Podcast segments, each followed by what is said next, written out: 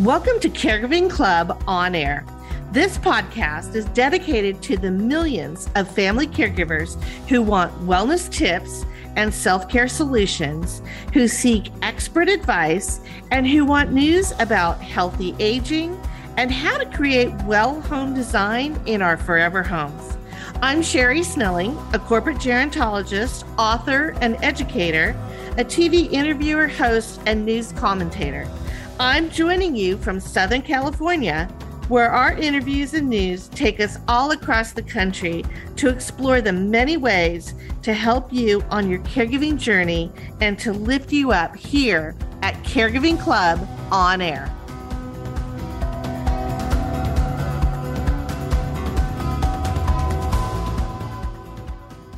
Hi, everybody, and welcome to Caregiving Club on Air. I'm your host, Sherry Snelling. And in honor of April's National Humor Month, I have a really fantastic guest with us today, Kelly Conway, who is the daughter of the famous, iconic comedian actor Tim Conway, that you probably remember from shows like Carol Burnett and McHale's Navy and a host of films. But she's going to talk about her new book about growing up with her dad and also being a caregiver for him later in life called My Dad's Funnier Than Your Dad. So stay tuned because that interview is coming right up. And then in our caregiver wellness news, we're going to talk a little bit about humor which can certainly relieve stress and can help us in our health efforts. We're going to talk a little bit about fun in well home design news. And then, as always, we're going to end our podcast with our Me Time Monday wellness hack. And stick with us until the end because we have a really special surprise for you. We're going to do a virtual forest bathing exercise just in time for Earth Day on April 22nd. So, with that, let's take a look at caregiver wellness news. So, kicking off our caregiver wellness news, as I mentioned, we are going to be talking to Kelly Conway, the daughter of Tim Conway, about her latest book. And one part of her story when she was caring for her father was the struggle that she had with her stepmom over that care. And we know that this is really common. There's a lot of family conflict that can happen when we are caregiving for a loved one. And I think, particularly as in Kelly's situation, and, and I know I grew up in a blended family where if you are a child of divorce or you have half sisters and siblings and stepmoms and stepdads and all of that, it becomes really complicated because there's obviously a lot of history and a lot of emotions and things involved. And this is why it is so important for families to really have that conversation so that everybody knows what's going on and what to expect and what the wishes are for your loved one. But, you know, I wanted to just highlight a really kind of dark side of caregiving, and that is elder abuse. Now, National Elder Abuse Month or World Elder Abuse Day, I guess it is too, is in June. And you're going to see a lot of news headlines and things around that. But there's been some famous names that have been in the headlines. For instance, Brooke Astor, who was the New York Society, I think she was a billionaireess. She was a victim of elder abuse by her son. And it was actually her grandson who petitioned the courts to secure her safety and her health along with her vast fortune that was just being fettered away. And also you you may have heard stories about Mickey Rooney. He had a similar situation. I think it was with his son and stepdaughter and Stan Lee who was the creator of Spider-Man and the Marvel comics. Again, he had actually a business manager who was very close to him. But as he got into his 90s, this person started defrauding him. He was actually, it was financial elder abuse. And there's different types of abuse. Financial, I think, is one that leaps to mind because we see it so often. But there can also be abuse that's just basically neglect, not caring properly for somebody, particularly if you have a loved one that is being cared for at home. We often think of the horrific stories that the abuse is being perpetrated by a healthcare professional or a home health person. And actually, that's that's very, very rare. It does occur. And of course, it's going to make the news if it happens. But one of the things that we know is that there's a much higher percentage. And in fact, it is most likely that elder abuse will be done by a family member. So, again, this can be a spouse, even, but it can be a child, a grandchild, a sibling, or, or whomever. And there's different types of abuse. You know, we think about physical abuse, but as I mentioned, there's financial abuse, there's neglect. It's a really important subject. And I feel very grateful because I actually worked with Dr. Laura Mosqueda who is the head of the National Center on Elder Abuse, which is part of the Department of Health and Human Services.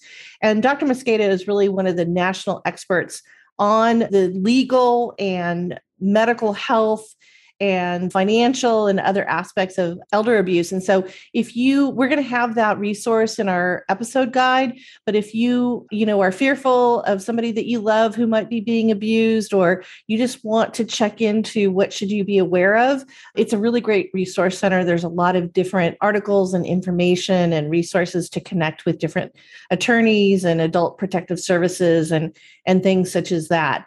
I'm just going to check my my comments here. Oh, I also want to mention I had also interviewed Carrie Kasem, and of course, her dad was Casey Kasem, which is the, he was the famous radio DJ. That was also a situation of abuse where there was the second wife, and then there were the adult children of his first marriage, and they were in conflict over his care at the end of his life.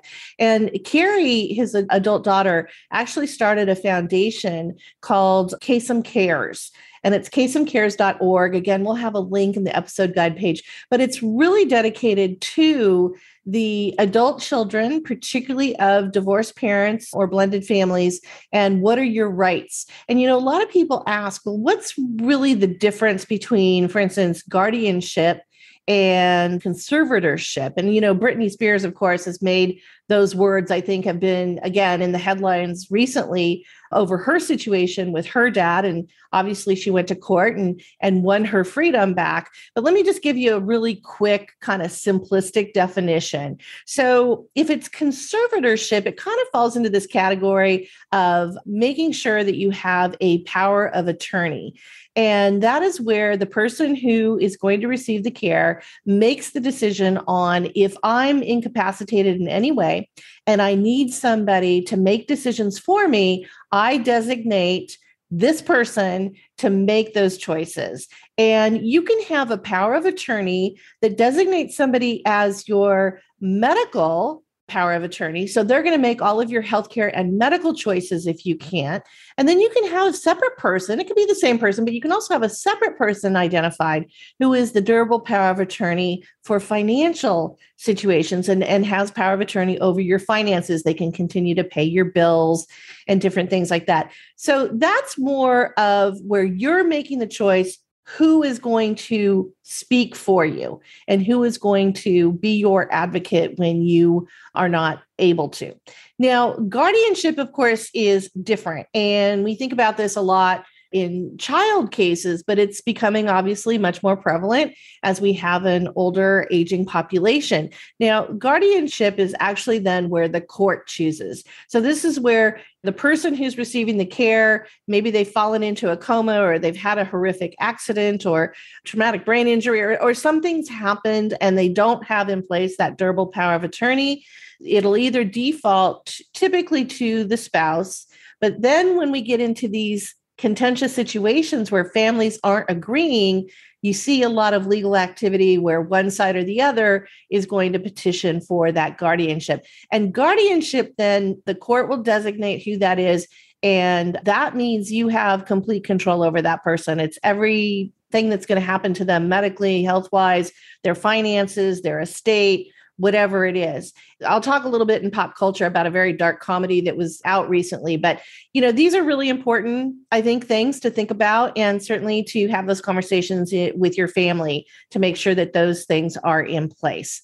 The other thing that I wanted to talk to you about, oh, and let me also mention another great resource is the Elder Law attorney. Now, this is an attorney. This is not just an estate attorney. This is actually an attorney who's gone about getting a certification on senior care. So they understand all the nuances of nursing homes and assisted living and the financial world of Medicare and Medicaid and long term care insurance and all those kinds of things. And one of the things I will tell you is elder law attorneys are really terrific because I've done several interviews with some of them and they have said, one of them told me, you know, Sherry, most family members come to me about three to five years too late when I could have saved them at least, you know, maybe a half million dollars or more if we had just put those plans in place a little sooner. So, again, it's really important to kind of plan ahead for all of those potential situations that happen, particularly I think as we get older, they can certainly help save you a lot of money and certainly save a lot of that conflict and that grief. They can serve as that mediator, if you will, if there is some family conflict that is going on. And I just want to do a little shout out because Grace Whiting, who is a colleague of mine, she was actually the president of the National Alliance for Caregiving, and I was on their board and I've served on different committees for them. She's recently left and she is now the president of the National Academy of Elder Law Attorneys. So, congratulations to Grace. And that's a great place if you want to look for an elder law attorney attorney, you can find them there. So let's move on now to stress. Okay, so April is National Stress Awareness Month. And I just want to do a little quick overview of stress because we talk about it so often. And, you know, stress is one of those things where it's somewhat invisible. We often don't know that we're stressed. And I do a little test when I do my speaking engagements and I ask the audience if they feel their tongue pressed against the roof of their mouth. I think I did that on one of our earlier podcast episodes as well. And the answer is if you have that, or if you can lower your shoulders just, you know, by a quarter of an inch, what that means is that your body is poised for stress. It's in that fight or flight position, which means you have chronic stress without really realizing it. So there's a great book. If you're interested in this, there's a great book called The Telomere Effect. It was written by Dr. Elizabeth Blackburn, and she actually won the Nobel Prize of Medicine for her research on telomeres. Now, telomeres are the protective endings of our chromosomes or our DNA. And what happens is when you have chronic stress, you are starting to dissolve those telomeres. They are actually starting to just disappear. And then what happens is the DNA strand, and we all know kind of what that looks like that double helix, it starts to unravel. So, what does this all mean? And, and if you can visualize a shoelace, by the way, you know how the shoelace has those plastic caps on the end? Well, think of the plastic cap coming off, and you know how the shoelace kind of frays and it, it goes all over the place and gets shorter and it's harder to tie and all that. That's what's happening to your DNA and your chromosome. It is literally taking years off of your life. So, what Dr. Blackburn's research showed is that one year of chronic stress. And by the way, we know that most caregivers who are stressed, you know, the average caregiving journey is about four and a half years. So one year of chronic stress means that you will reduce your lifespan by about six years. Now, before you get way stressed out over this, don't worry because you can build it back, which is the beauty of our bodies, right? The science of our bodies is so amazing. That is called telomerase. And without going into too much science, when you can manage your stress and when you can calm yourself down and get into what we call homeostasis, which is that balance. So, stress is good because it actually it kind of galvanizes us to act quickly, to respond to threats. It's a survival mechanism. But when you don't come back into that calming posture, which is more typical, you're always at a heightened alert this is where the stress is really bad. So if you can manage your stress and get a little calm back into your life and you'll you'll you'll create that enzyme called telomerase and you'll build those telomeres and that DNA back. So that's the good news on stress. It's National Humor Month, as we said in April. There's a little bit of an ur- urban myth. It goes like this Children laugh 300 times a day, and adults only laugh about 15 times a day. Now, there have been some scientific studies, and the, the adult laughing about 15 times a day is pretty close to what the studies are showing. The 300 times a day with kids, I can believe it. I've seen kids who are pretty giggly, but there hasn't been any real science that shows its exact number of 300. But let's just say kids definitely have a little bit more fun than adults in general. But what we know is that laughter is contagious And it's also really good for our health. And in fact, there's something called humor therapy or laugh therapy. Now, it's been used a lot in the cancer community, and it's it's been used to reduce pain and to really get our, ourselves focused on something that's a little bit more positive, that we have different breathing when we're laughing and when we're giggling. And it also aids then in our healing. And so you may have heard of Norman Cousins. He was actually a journalist and he had a really painful disease called collagen disease, which is somewhat similar to arthritis, very, very painful. And he's very famous for a book that he wrote about ex- his experience called The Anatomy of an Illness as Perceived by a Patient. It was written in 1979. By the way, just a little trivia for you. The book was actually turned into a movie starring Ed Asner as Norman Cousins. And a little side fact I was really privileged and, and grateful. I interviewed Ed Asner. Actually, it was during COVID and it was the year he died. It was just a few months before he died. It was really fun interview. And I'll try to get a clip of that up on the website. You guys can see it. But anyway, what he found is if he spent, and literally he spent hours doing this. So I don't know if you have the time for this, but if you want to alleviate any kind of pain and stress that you're feeling, he would watch hours of Marx Brothers movies and Candid Camera and other things that made him laugh. And he talked, he also took very high doses of vitamin C. And what he found is it definitely alleviated his pain, even to the point where he didn't feel the pain anymore and he was able to get a, a, restful night's sleep and then that actually helped him through his disease and he was able to go into remission with it. So just a little bit of something to think about when it, we talk about humor being healing. And i wanted to give you a couple resources. So one is called laughter on call and it's really wonderful. It was created by a woman, Dani Klein. And I met Dani when we were on the doctors together. And it was a segment about Alzheimer's. And she had created Laughter on Call specifically for dementia patients because her mom had dementia.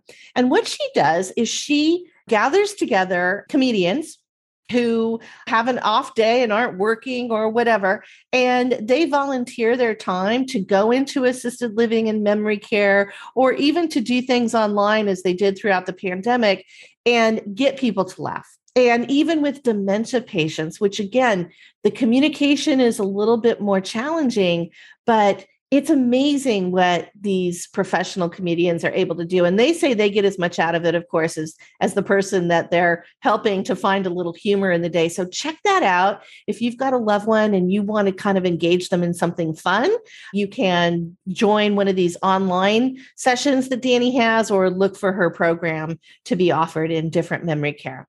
And then there's also hilarity for charity. So this is the nonprofit foundation that was founded by Seth Rogen and his wife, Lauren Miller Rogen. And it's all about raising awareness among the younger generation of millennials and Gen Z around Alzheimer's because Lauren Miller Rogen has Alzheimer's in her family. And both she and Seth really see this as the disease of their generation. They know that there's no cure yet, and there is going to be a higher prevalence of more and more older people and more people being diagnosed now because we know so much more about the disease. So they're really trying to use humor as a way to engage younger people in understanding a little bit more about what Alzheimer's and dementia is. And they do a lot of really great charity events. So they get a lot of comedians involved, and you can join some of their events that they do or some of the events that they do on campus. So that's just a couple little resources on the humor side. Now let's turn to our pop culture. I mentioned earlier about the elder abuse. So there's a really dark comedy. I, I don't I didn't love it, but a lot of people I know kind of thought it was very funny. I guess I'm too close to this, so it wasn't really funny to me. But it was on Netflix and it was called I Care a Lot. And it starred Rosamund Pike. It's a very dark satirical comedy about a con artist who is actually defrauding older seniors who don't seem to have family who's close or paying any attention. And what she does is she goes in and she gets the guardianship of these people through the courts and then of course sells their homes sells the, she moves them into assisted living sells their home sells their furniture empties their bank accounts and then goes on to the next one. Anyway doesn't sound very funny right it's got some sides to it. And believe me, the only funny part that I saw in the movie is she gets her just desserts in the end. So I'm sorry if I ruined that or spoiler alert for those of you. Anyway, if you're interested in kind of checking that out, because I've had a couple friends who watched it and they said, oh, you know, that was so, that's never going to happen. I said, oh, it happens. Believe me, it does happen. This is why we have so much attention now on things like elder abuse. So if you want to check that out, you can. Now, one that's a little bit lighter and, and more comedic is, is a movie called Hanging Up. A little bit older movie. It stars Diane Keaton, Meg Ryan, and Lisa Kudrow. And it was actually written by uh, Nora Ephron and her sister Delia Ephron it's about family conflict. It's about the sisters, the three sisters who are caring for their older dad, who's played by Walter Matthau. And it shows kind of the conflicts that they come into that really go back to childhood. And that's one of the things that we see when we do have family conflict is that uh, particularly the adult children, they revert back to their childhood roles. So anyway, it's it's kind of fun. It's kind of cute. If you want to take a look at that, and maybe it'll jumpstart some conversations within your family. It's it's it's one that you can watch. And then I want to give you some of my favorite ways to laugh because when i'm having a really stressful bad day one of my favorite things now is to you know take my my ipad and look up fun and and I go back to the older comedians and the some of the older shows but I look up all these YouTube clips so I just wanted to give you a list of mine and if you've got some great ones please share it with us you can email us at podcast at caregivingclub Dot com. But first of all, there's a great video called The Fun Theory by Volkswagen. I love this video. This isn't so much fun, it's really more about healthful habits and how to reduce stress and it's called piano stairs. And what they did is they found that people coming out of the subway were taking the escalator, even the, and there was also a stairwell right next to it, but they would take the escalator. So what they did is overnight they turned the stairs into piano keys and they wired them for sound that sound like a piano. They painted them black and white, just like piano keys. And then the next day, when people came out of the subway, they were amazed. They're looking at this and going, well, what's that? And they go over and they kind of step on the step and they hear the sound and then they kind of bounce around and play and dance or whatever. Anyway, what they found is that I think it was up to 67% of people took the stairs instead of the escalator for the next few weeks. So, this is a way that we can actually infuse fun into healthy behavior. And this is this is going to be a big part of the book that I'm writing, Me Time Monday, the weekly wellness edit for a wonderful life. I, I really think that fun is a key ingredient in helping us to be more healthy. So that's a really great inspirational video to watch. And then some of my fun videos are first of all, some great movies. Charlie Chaplin, pretty much anything Charlie Chaplin did. He was famous for saying, A day without laughter is a day that is wasted. But my favorites are City Lights, and of course, the scene in The Gold Rush when he sticks his forks into the rolls and he kind of makes them dance, which I think is still so hilarious. So, anyway, you can check that out. Also, anything with Johnny Carson, but if you look up some of the funniest clips Johnny Carson, my favorites are the one where Ed McMahon is actually drunk on the air and Johnny is just having such fun with him. But Ed Ed is really losing it. He must have had more than the three martini lunch that I know those guys used to take in the afternoon. So check that clip out. Also, there's one where a snake that was brought on by uh, I think it was Joan Embery used to be on the show all the time. The snake is kind of winding its way around Johnny's leg, and, and the look on his face. I mean, it'll just make you laugh. And then one of the classics is he had I think it was Ed Ames who was on, and he was teaching Johnny how to throw a tomahawk and they had an outline of a person on the wall and he throws the tomahawk and it lands right in the person's crotch. So on the wall not real. So anyway some of those are really hilarious. And then one of my big go-tos is Eddie Murphy, pretty much anything he did on Saturday Night Live. But my absolute favorite, and I'm laughing even thinking about this, is his skit on James Brown's celebrity hot tub party. Okay, if you have not seen this, I, I dare you not to laugh. It's really great. And of course, Gilda Radner, who was an earlier member on Saturday Night Live, anything she did, particularly her Roseanne, Roseannadanna skits on the news update are so funny. And I love the smoking health news update that she did as Roseanne, which is really, really great. And then, of course, let's not forget Tim Conway, because we're about to talk to his daughter, Kelly. But Tim Conway was just brilliant. A brilliant genius when it comes to comedy. He was on Carol Burnett, and I remember watching him and I watched McHale's Navy too. And I just want to do a shout out, by the way, on McHale's Navy because my best friend since college is Molly Ballantine. She is the daughter of Carl Ballantine, who was on McHale's Navy with Tim Conway. So a shout out to Molly and to her sister Sarah and their wonderful dad, Carl Ballantine. He was also very brilliant. But anyway, Tim Conway made up these skits and he is so so clever and so funny I think my favorite one is the dentist office, and it's he and Harvey Korman. And Harvey Korman cannot even keep it together. I mean, he is laughing throughout the whole skit because Tim Conway is so brilliant. And then my stepdad, my late stepdad's favorite of Tim Conway was a character he did called Dorf. Now, Dorf was this little diminutive man, and what he did is Tim Conway would stand in this like hole, and they would have the floor come up to like almost his belly button, and then they would just put the shoes in front of him and then he would he it was so funny. And he would play he would do these videos on how to and he did one on golfing.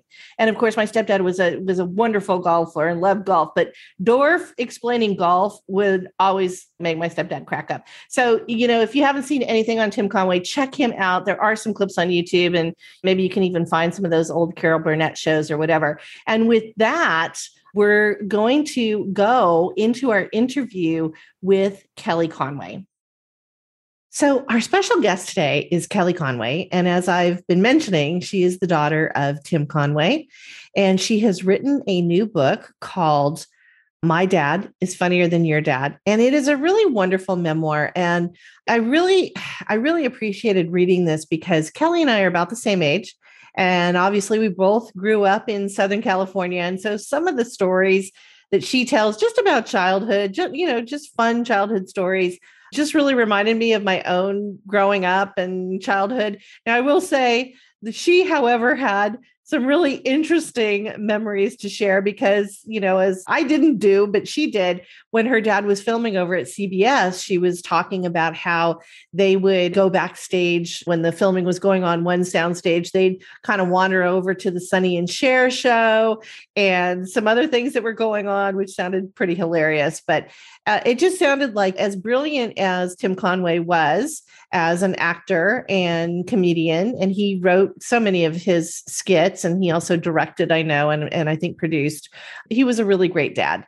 And so some of those memories are just really terrific. And then Kelly's going to speak a little bit also about some of the struggles that she had. You know, she was the adult daughter caregiving for her dad because she was the oldest child of six. She was actually the only daughter as well. And so she talks a little bit about those struggles. Her parents had divorced years earlier, and her dad had remarried. And unfortunately, she and her stepmom were not always on the same page. Again, it's a really tough situation to go through. And Kelly lost her dad, I think it was about three years ago now. And I just wanted to give a thanks to her I'm so grateful that she did this interview. I reached out and she was she was really up for it. She was on her way though to work. She works in the film industry. She's a costume designer and stylist and she was on her way to work because she had a really heavy schedule, but she made a few minutes to talk to me and I'm really grateful for that. And it did get emotional. I just want to thank her for sharing everything that she had to share with us. So one of the things I think you're going to get out of this wonderful book is the beautiful, wonderful bond between dads and their daughters. And so, with that, here's my interview with Kelly Conway. Yeah, I mean, like I said, I'm in my car, so it's kind of silly, and I'm dressed for snow, even though it's now it's warm out. well, you do look great. You've got that California cool going on. So, anyway, so again, thanks so much for making time. And I just thoroughly enjoyed reading your book.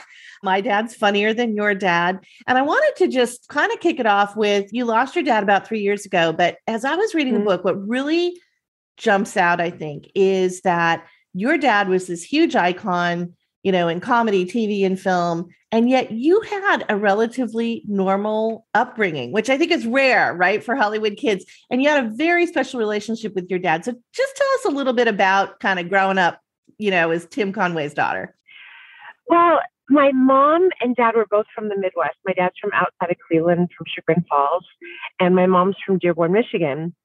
And I think they just raised us like we were in the Midwest, and which is great. I didn't at the time. I didn't like it because I used to say to my parents, like, all the cool kids go to school in Beverly Hills and over the hill, not in the stupid valley, and not, you know, we we practically lived in the country in the 70s. The valley was kind of like being you know, in the country. It was, it's a city now, but I wanted to live over the hill with all the cool kids. And my dad would just look at me and go, Are you, are you kidding me? Why don't you go swim in your giant swimming pool or go play tennis on your tennis court?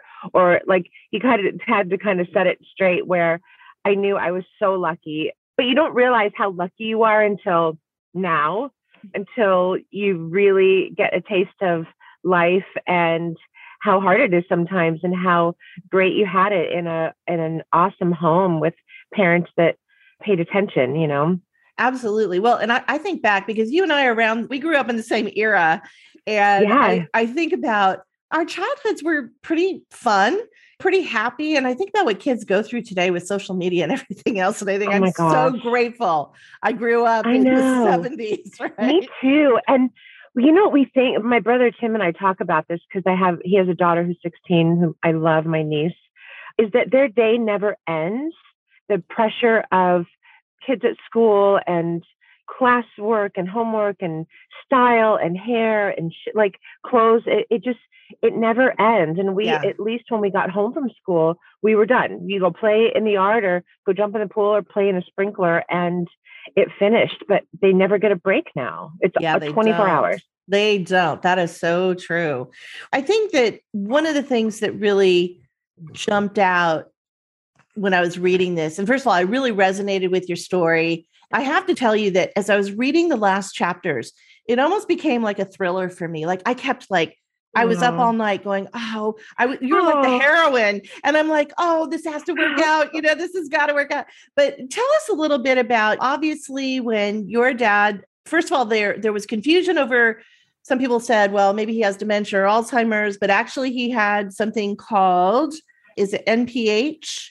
It's called, yeah, normal pressure hydrocephalus. Okay. And I didn't know, I mean, who knew about it before? They still don't know very much about it. Unfortunately, it's a it's a disease that just wreaks havoc on everything. It's it's too much fluid in your brain, and we all have it.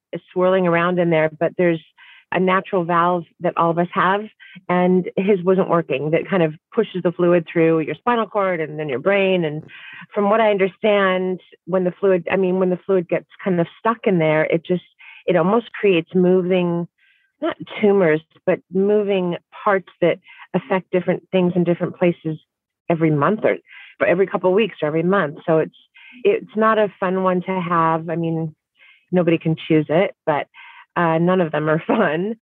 It, and it, like he said, uh, the doctors said, it wasn't dementia, but it can bring on dementia like things that happen to you throughout this disease. And and they tried to cure it by putting a an artificial shunt in to kind of drain the fluid, and that worked for a little bit. But you know, in the end, he was sick, and I didn't want to go into that part of it necessarily, but I'm so proud of what I did for him even more proud than anything I've done in the book, than my career, than anything is that I fought my tail off for him every day.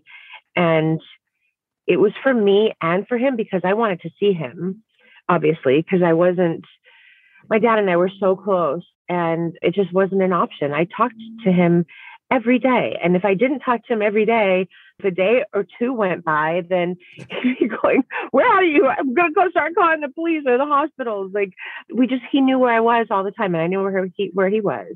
That part was hard. Well, and I think and and again, I really resonated because I'm in a similar or was in a similar position being the oldest daughter, and you were very close and you lived close.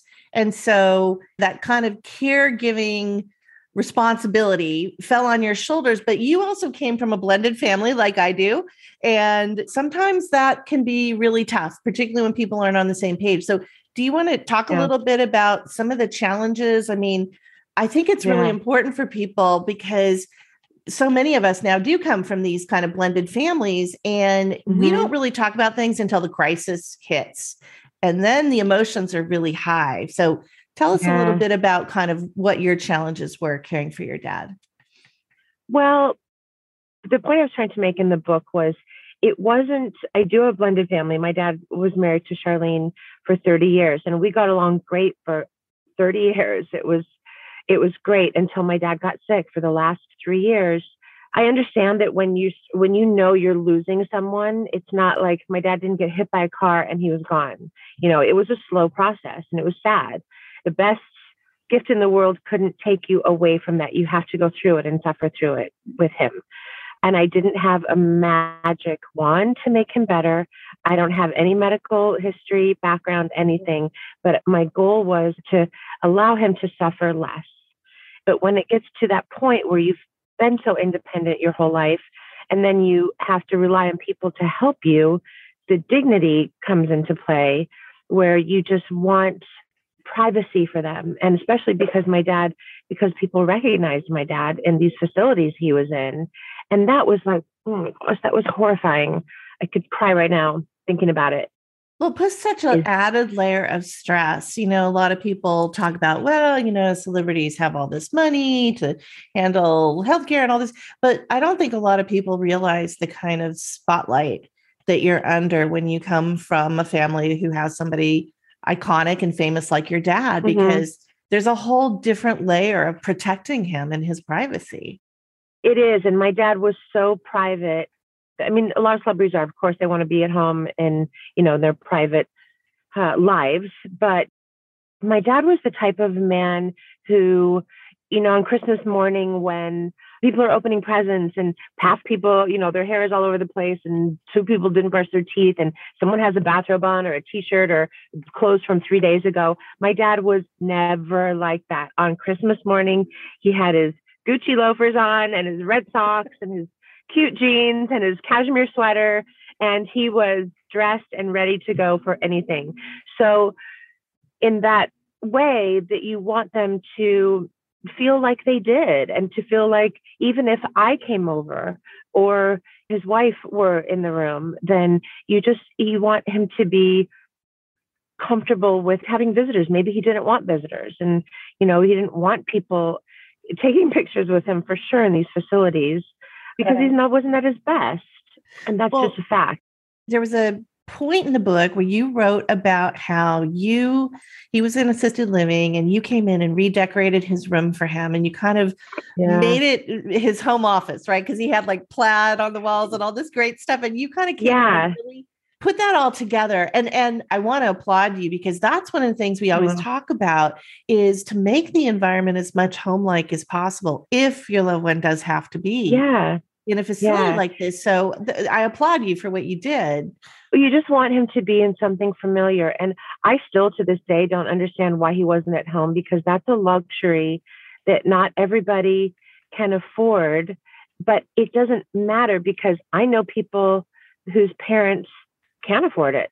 And but they still have them at home and they figure it out. And my dad could afford it. And so we could have figured it out maybe a little more easily. But it doesn't take much. And for what it wasn't a money issue, and I still don't know why Charlene, his wife, didn't want it. It was, I mean, the answer doesn't matter anymore, but it still haunts me because, or it still makes me mad. I mean, it makes me so angry that just to suffer less would have been 75% of it would have been get out of this awful facility. And some of them were awful. There are a lot of nice ones out there, he wasn't in them. And yep. I don't know why. She wanted one close to the house, which I understand. But if there's a better one 10 miles farther, then take it. By redecorating his room and just putting curtains up and making it a little warmer than this sterile, pale green, yellow walls with not a familiar thing in sight, it just made me so sad going in there. And he couldn't communicate that to us. So I just did it. I just made it like a mini office and then got in trouble for that. I got in trouble from the lawyers. I got in trouble from her. I got kicked out of the facility. I got reprimanded. It was it was awful. And then when I got there the next day or two, everything was down off the walls and smashed into a closet. And then I said, okay, you know what? If we can't have that, then I'm going to put some pictures on this bulletin board that he has near his bed. At least he can just glance at some pictures. And those were taken down. So I couldn't win. I, I, I just couldn't as people read your story, I think, you know, again, there was a struggle, there were challenges with your stepmom, and you even had to go through the legal route. And even when you did that, it still wasn't enough because then the things that were in those documents that said you had legal yeah. rights to visitation and other issues they weren't granting that to you so i think a yeah. lot of people are shocked when they hear oh my gosh i mean for me my heart broke knowing that she didn't call you when your dad passed that you had to hear it yeah. from a friend who had seen it on the news luckily i heard it from my best friend who was it lives in New York and she called and said, I'm so because she I talked to her every day and she knew that I mean, like I said, it's not like my dad died suddenly in an accident. He was he was fading and it wasn't going well. And, you know, every time I left, I knew maybe it could be the last time. So I made that the last time every time. I mean, every time I left.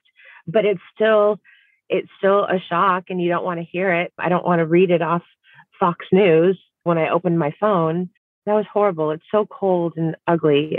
And it didn't have to be like that. What would it, you tell other family caregivers out there? If you look back over the things that you kind of either struggled with or had to do, is there any advice that you would give to other daughters, other adult daughters who have a similar situation, maybe where, you know, there's a step parent yeah. and all that? Well, the legal system is rough. And I think it works in some situations.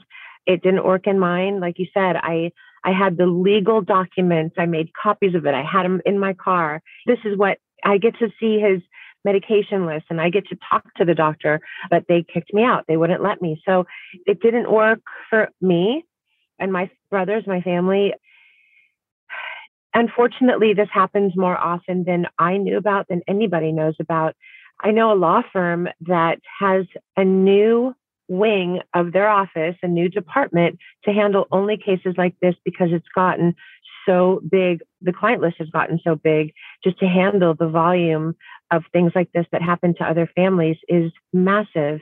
Our parents, whether you're close or not to them, they took great care of us when we were all growing up, all the kids. Every parent did, you know, and they deserve to be treated back just as well. And if a step parent comes in and a stepsister, I have a former stepsister that had a different idea, like you said, on his health care. It's not up to them. It's up to doctors and it's up to caregivers and nurses. I didn't even know. I mean, I know what, of course, I know what hospice is. I kind of basically know the process and the procedure, but every person's different and everybody's different. Every body is different. I don't know what my dad's I wasn't told what was going to happen and how long you in hospice for, and nobody really knows that, but you can get you can have an idea, and I wasn't allowed to know that. So it was rough. I like I said, I it was rough, but not as rough it, as it was for my dad. And I think daughters. You asked about if a daughter has the situation. I think I'll, I'll speak for my family. I have five younger brothers, and in my family, the boys run for the hills. like, great, dad had a sandwich today. He's eating good. I gotta go. I gotta run. Like, their boys are just like, oh, I can't. I think girls run into that flaming building more than boys. And it's just a natural, you know, girls do that. And especially if you're close, depends, you know, your mom or your dad. I was very close with my mom too. And I did the same thing for her. She had cancer, but it was a different situation eh, you know, just keep fighting. And if you have to go the lawyer route, they told me in the beginning because Shark, because his wife had the power of attorney. That is the strongest document. I mean, I think it's stronger than our Constitution in America. like it is, it is one heavy piece of paper that controls everything. And I didn't want, like I said, I didn't want to. I had nothing to make him better. I just wanted him to be with his own blanket in his own bed with pictures on the wall and a and and everything there so people can come visit him and not just somebody that happened to be walking by a facility hallway you just want the best for them and you want them just to have i just at the very least i wanted the cashmere blanket that he loved that was at home instead of a blanket from amazon that was made out of plastic you know i yeah. just, and, and it's not that hard yeah, it isn't. Kelly, you also talked a little bit about, again, we talked about you were the forefront, you were the warrior leading the charge on the caregiving for your dad in terms of your siblings. I was so happy to read because I loved your brother Tim's radio show.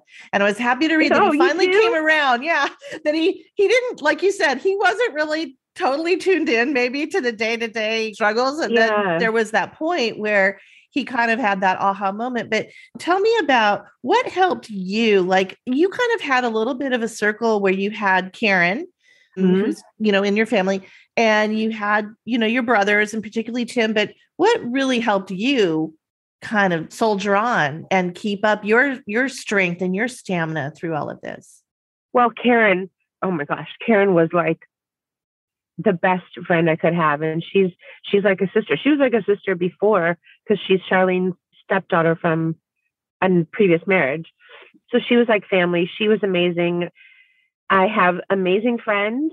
I have my mom's strength to just keep going no matter what. I have the memories in my head of my dad just helping everybody supporting everybody, whether it's by having them over at his house or a phone call or or financially, you know, helping a friend or or our families or whatever it is. He was the kindest, nicest man and he didn't deserve the end like it was. And when I agreed to do the book, I wasn't going to. When I agreed to do it, I said I didn't want to talk too much about him being sick because I, I didn't want to have a cloud over the memories people had of him because they were so happy. And some people told me that was the only quiet hour in their house all all week was from 10 to 11 on Saturday oh, night. Yeah. Carol Burnett. When, you know, their parents weren't fighting and the baby wasn't crying and, you know, the bill payers weren't knocking on the door. Right. Um, I mean, the bill collectors. He made so many people so happy, but and it wasn't because of his celebrity. It was because of he was my dad and he was my pal, and he just he just keep going. I don't know. Yeah, it, it, that's my mom and my dad in me, and I use it. Thank God I have it. Yeah, because in my work you got to keep like it takes some stamina to do it. I'm so sorry. I'm going to stop. No, crying. that's okay. Particularly the last couple of years, I think with what we've all you know, I mean, oh whether you you're caregiving or not, we've all been through so well, I can share with you just a, a quick little personal story. So I I took care of my yeah. stepdad who who raised me. So my Aww. my dad and I didn't really see each other for a lot of my childhood until the end with him and then we became very close. But I took yeah. care I helped take care of my stepdad and one of his favorite skits of all time was Dorf, the golfer Aww. that your dad did. And I mean, the laughter. And I just, that was so special to me because he was in pain. He had leukemia, but being able to laugh and being able to tap into, the, and so I just want you to know the gift that your dad gave to all of us out there. And, if, and my favorite skits are the ones with Harvey Korman, where Harvey Korman cannot keep it together because your dad was so hilarious and just yeah. had Harvey Korman, like, you know, laughing, even though he's supposed exactly. to be wetting his pants. Yeah. how did you feel about the book? Like, did that take anything away from how the memories you had of my dad? I've only asked a few people this. I feel like it really gave me insight as to who your dad was. And he was funny and he was iconic. As I said, I watched Carol Burnett show, you know, as a kid. But what I learned is how, what a good person your dad was. And I didn't know yeah. that, you know, until I read your yeah. book. And I thought, this is a rare human being because we know there's really talented individuals in Hollywood, but they aren't mm-hmm. always great people or good dads, you know. Yeah. They might be good at what they do, but I got this sense of your dad just being this really wonderful person and you guys had such a special relationship and that that yeah. I didn't know before I read the book, and that was special. But like I said, I I really was connecting with you because I could feel how like hopeless almost you feel in that you don't have certain rights and you can't have a say and yet you know yeah. what your loved one wants and you aren't able to do it that to me was like oh i was agonized when i was reading those chapters yeah it's too bad because it could it didn't have to be like that and Charlene and I, like I, you read in the book, I loved her. We we took trips without my dad. We went to dinner sometimes without my dad. When my dad had, had to go out of town, he didn't like Chinese food very much.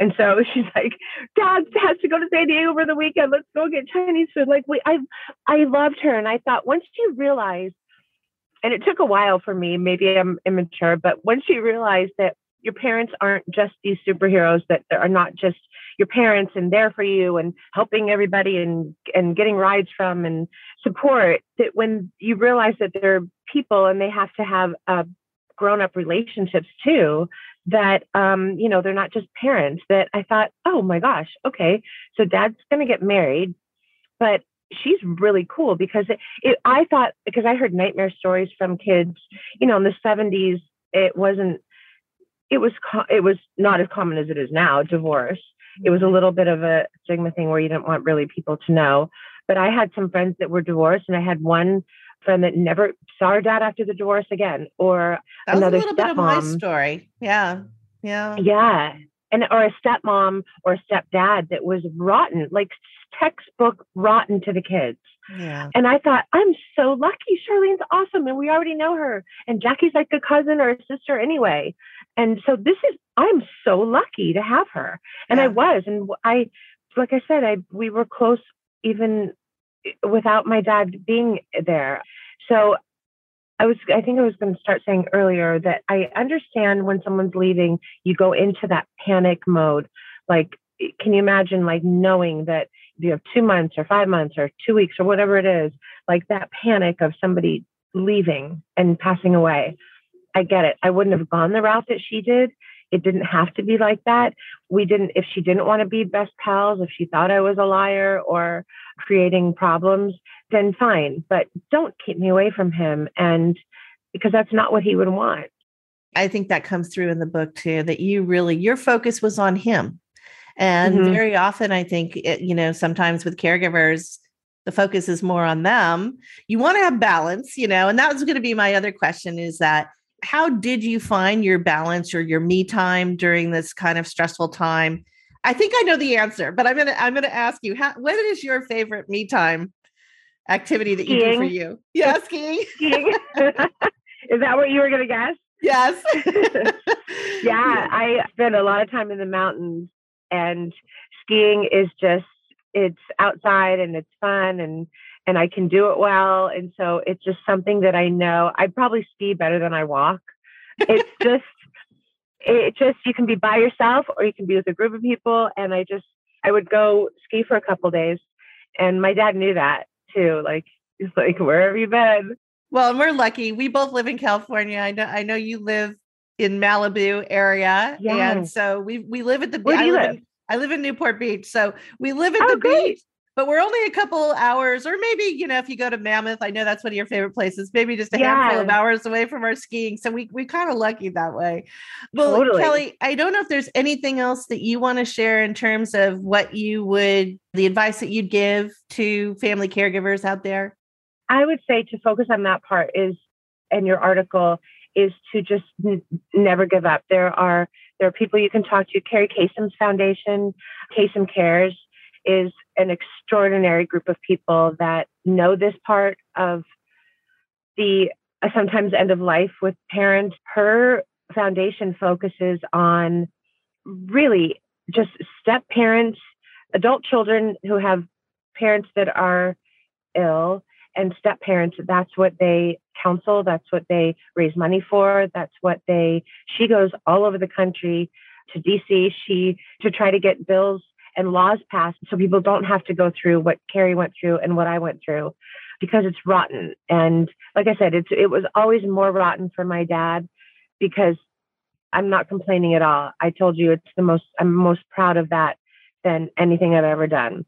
And whether it's just struggling through those few weeks of like I, I was losing my mind that I, you know, I couldn't even I like I'm wearing I'm to wear the same thing for a month because I, I can't even focus to go into the closet. Just you just charge charge it. Get dressed and you're a stylist. And, and you're and i'm a wardrobe stylist. So you get through and you march on and you to know that you are even making a little bit of a difference for one of your parents or an aunt or uncle or whoever it is or a sister whoever you know it doesn't have to be a parent well, Kelly, thanks so much. It's been wonderful talking to you. And so nice to meet you. And I'm so sorry that, first of all, there's crying.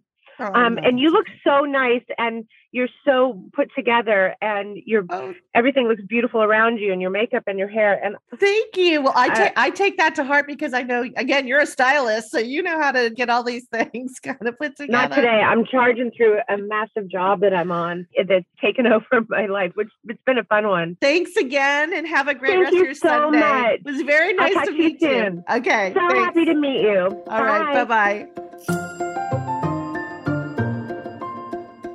So, for our well home design news, you know, we did a lot on well home design in our last episode. And I just wanted to focus on how do you infuse a little bit of fun into your well home design? And I think there's several ways that you can do it. First of all, of course, with photos, whether you have something sitting on your desk or maybe something in your bedroom, wherever you're going to be quite frequently, and you've got a fun photo that just makes you smile or just makes you laugh. Those are always little great visual reminders throughout the day, no matter how tough things are going. You kind of take a look at that and, you know, it'll make you laugh. I, I have a funny little picture of my dog, and every time I look at her, I just have to smile no matter what's going on.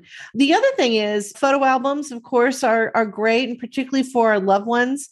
Almost making a photo album that's based all out of funny photos is terrific. Certainly, those memories are really wonderful, I think, to go through with your loved one, but particularly some of the funnier photos.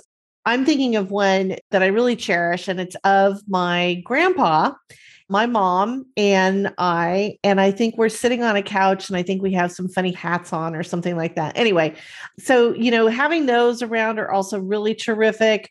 Playing fun games, that always helps. So making sure that you can always pull out, you know, a Monopoly or a Scrabble or something else that makes is kind of fun, Pictionary, whatever it is kind of get a little energetic there and and maybe even uh, play that game with family or with friends.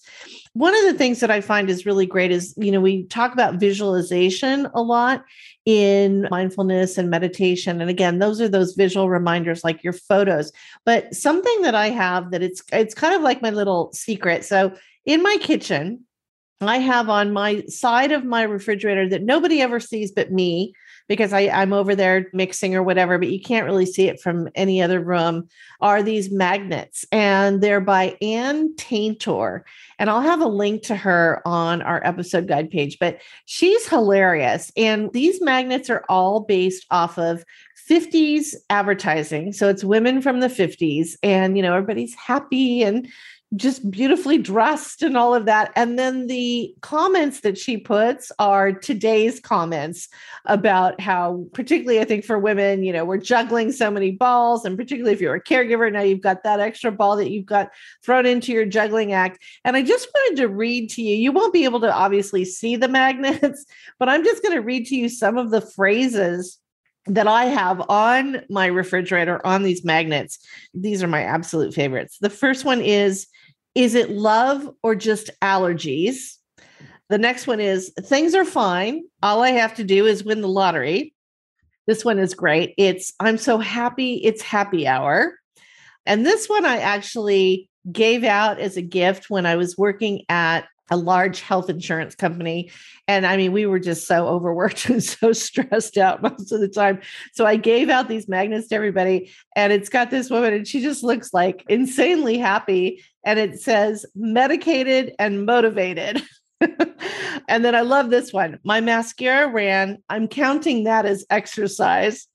This one is for my friends with kids.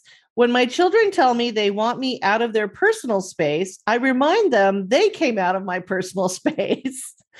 and then whoever said laughter is the best medicine has clearly never tasted single malt scotch. The last one, which is my favorite of all time, and this is very true of me I dreamed my whole house was clean, which I wish I had that dream and I wish it would come true.